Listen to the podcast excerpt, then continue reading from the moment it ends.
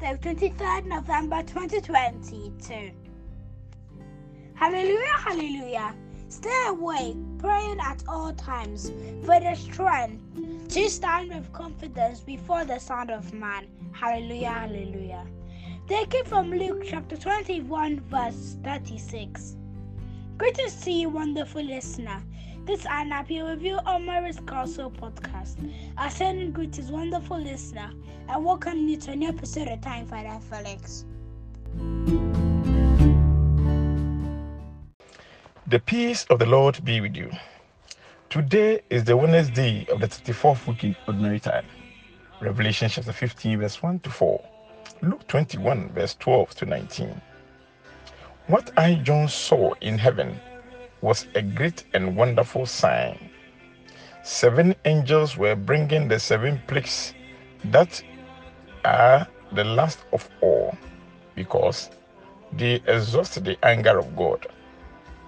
I seemed to see a glass lake surfaced with fire.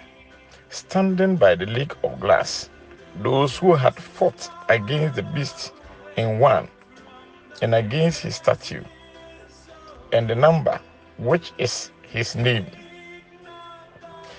They all had harps from God, and they were singing the hymn of Moses, the servant of God, and of the Lamb.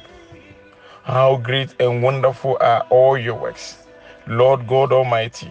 Just and true are all your ways, King of the nations. Who would not revere and praise your name, O Lord?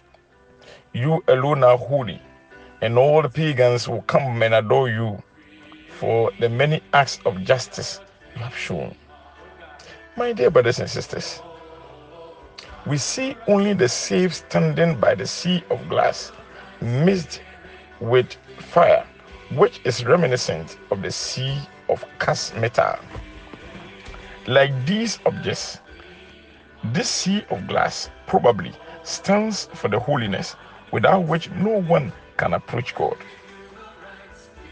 The fire of his judgment has served to purify and not to destroy them. The redeemed sing as they play upon harps given them by God. They are enjoying constant fellowship with God. My dear brothers and sisters, the gospel. Jesus said to his disciples, Men will seize you and persecute you. They will hand you over to the synagogues and to imprisonment, and bring you before kings and governors because of my name. And that will be your opportunity to bear witness. Keep this carefully in mind. You are not to prepare your defense, because I myself shall give you an eloquence and wisdom that none of your opponents will be able to resist or contradict. You will be hated by all men on account of my name, but not a hair of your head will be lost. My dear brothers and sisters, there will be persecution for the disciples, during which they must rely on the help given them by Jesus. Followers of Christ must persevere in period of persecution, and God Himself will grant them what to say. Friends may betray you, spouses may leave you, children can disappoint you, but remember, not a hair of your head will be lost. Let us pray. Almighty and ever living God, strengthen our faith, hope, and love. May we do with loving hearts what you ask of us and come to share the life you promise. Amen. I still remain your servant, Reverend Father Felix Chibafo. The peace of the Lord be with you.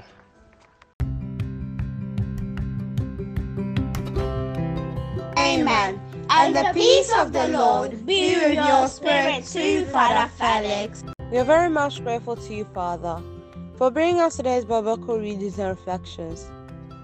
Very grateful to you, too, wonderful listener, for joining us in time with Father Felix, brought to you on Mary's Gospel podcast. With you from the studio has been Maria Pia and Anna Pia. And until you hear from us again in the next episode, we wish you a great day in the Lord our God as we persevere in His Word.